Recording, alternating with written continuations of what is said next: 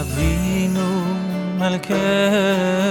ברוכים הבאים לסדרת ההסכתים עשר דקות של עיון לילדים.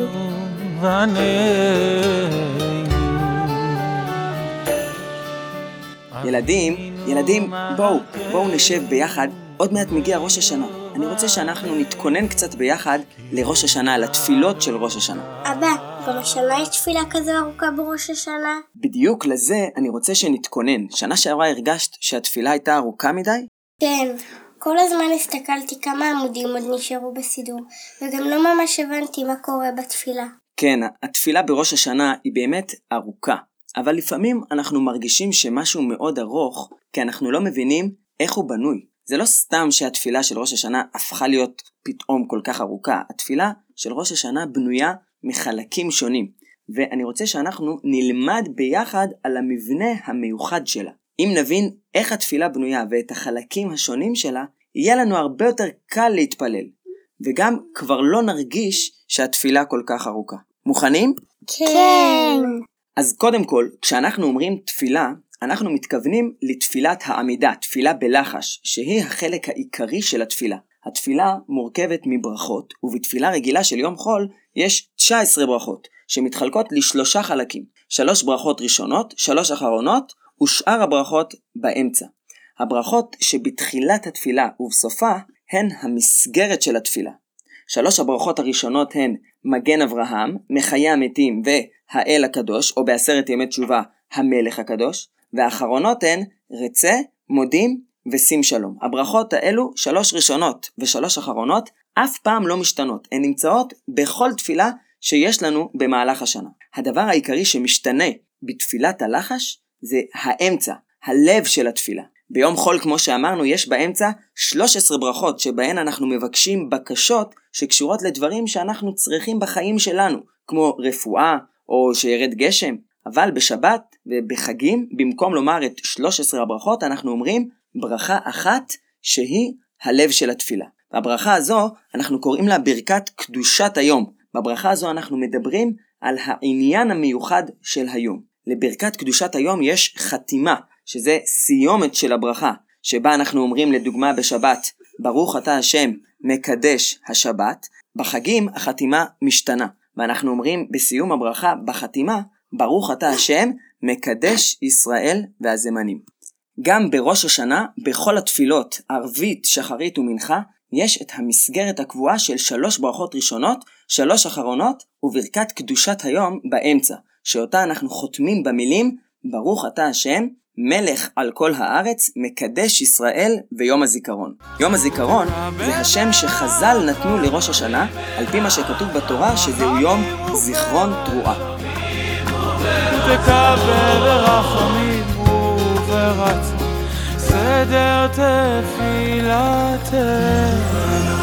כל זה בכל התפילות של ראש השנה, חוץ מתפילה אחת, תפילת מוסף. בתפילת מוסף אין ברכה אמצעית?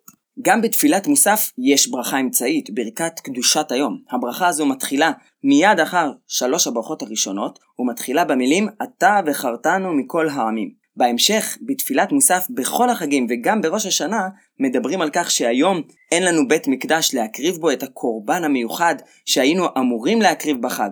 במקום להקריב קורבן, אנחנו אומרים בברכה הזו את הפסוקים שנאמרו בתורה בפרשת פנחס על הקורבן המיוחד שאמורים להקריב בראש השנה.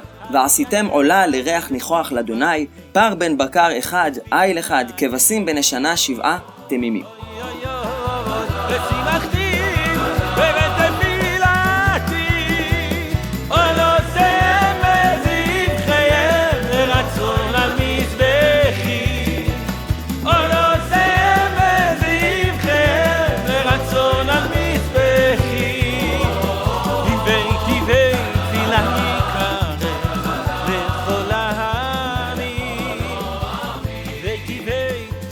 ברגע שמסיימים את החלק של פסוקי קורבן מוסף, מתחיל החלק המיוחד לתפילת מוסף של ראש השנה. שלוש ברכות מיוחדות. מלכויות זיכרונות ושופרות? בדיוק. הברכה של קדושת היום ממשיכה והופכת לברכת מלכויות, אחריה מגיעה ברכת זיכרונות ואחריה ברכת שופרות. ככה יוצא שבתפילת מוסף יש בסך הכל תשע ברכות. שלוש ראשונות, שלוש אחרונות, שהן הברכות הקבועות שיש בכל התפילות, המסגרת של התפילה, ועוד שלוש ברכות מיוחדות באמצע, הלב של התפילה, שהוא לב מיוחד במינו רק לתפילת מוסף של ראש השנה. אתם יודעים שגם לברכות המיוחדות הללו יש מבנה קבוע? מה, גם להם יש לב המסגרת?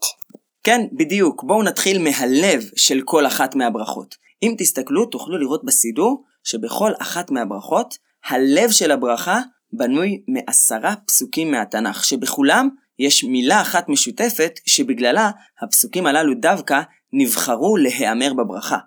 איזה מילה? בברכת מלכויות אומרים עשרה פסוקים שיש בהם את המילה מלכות או מלך בקשר למלכות השם. למשל, השם ימלוך לעולם ועד. בברכת זיכרונות יש עשרה פסוקים שעוסקים בכך שהשם זוכר אותנו, את העולם ואת עם ישראל, את הברית שלו איתנו. אחד הפסוקים הוא פסוק מספר ירמיהו שבו השם אומר לעם ישראל זכרתי לך חסד נעורייך אהבת כלולותייך לכתך אחריי במדבר בארץ לא זרועה. השם אומר שהוא זוכר את המסירות של עם ישראל כשהוא הלך אחרי השם במדבר בארץ לא זרועה ממצרים בדרך לארץ ישראל. בברכת שופרות יש עשרה פסוקים שבהם מוזכרים שופרות של מעמד הר סיני, שופרות של תרועת שופר שבה ממליכים את הקדוש ברוך הוא, או השופר שיתקעו בו לעתיד לבוא, בזמן הגאולה השלמה. והיה ביום ההוא ייתקע בשופר גדול, ובאו העובדים בארץ אשור, והנידחים בארץ מצרים, והשתחוו לאדוני בהר הקודש בירושלים.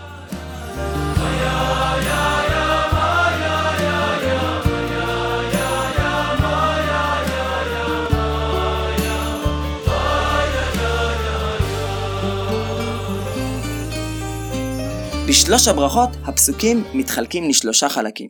בהתחלה יש שלושה פסוקים מהתורה שנפתחים במילים ככתוב בתורתך.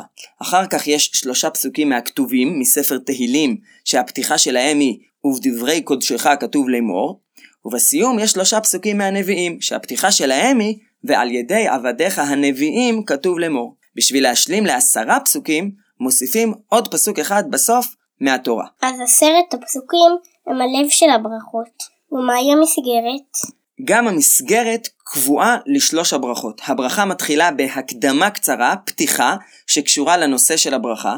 למשל, הפתיחה למלכויות היא תפילת עלינו לשבח, שעוסקת כולה בתקווה למלכות שלמה של הקדוש ברוך הוא בעולם. ברכת שופרות מתחילה ב"אתה נגלית", תפילה שמתארת את התגלות הקדוש ברוך הוא בעולם בהר סיני. בהיגלותך מלכנו על הר סיני, ללמד לעמך תורה ומצוות. בקולות וברקים עליהם נגלית, ובקול שופר עליהם הופעת.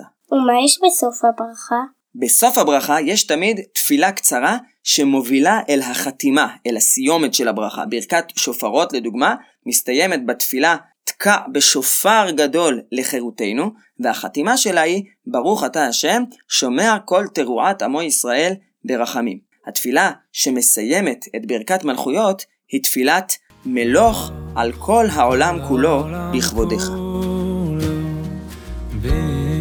בכבודך, איי איי וינשא על כל הארץ, ביקרך. ומתי תוקעים בשופר? פעם אחת תוקעים בשופר לפני שמתחילה תפילת מוסף, אחרי הקריאה בתורה.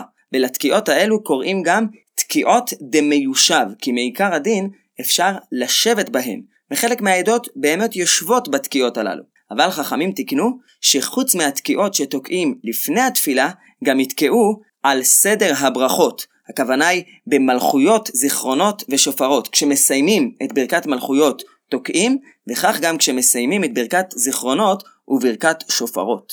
אני זוכרת ששנה שעברה תקעו גם בסוף התפילה. נכון, המנהג הוא שגם בסוף התפילה תוקעים, כדי שבסך הכל יהיו לנו 100 תקיעות, אבל התקיעות העיקריות הן התקיעות הראשונות שלפני תפילת מוסף, והתקיעות שנאמרות על סדר הברכות תוך כדי התפילה. עכשיו אני מבינה יותר איך התפילה בראש השנה ארוכה כל כך. כן, אבל האמת היא שהאורך של התפילה הוא לא רק בגלל מלכויות, זיכרונות ושופרות, וגם לא רק בגלל תקיעות השופר. אבל אני חושב שלעכשיו למדנו מספיק, ובעזרת השם ממש עוד מעט נשב יחד שוב להתכונן ולהכיר עוד יותר טוב את התפילות של ראש השנה. תבל ארצך ועופר בדר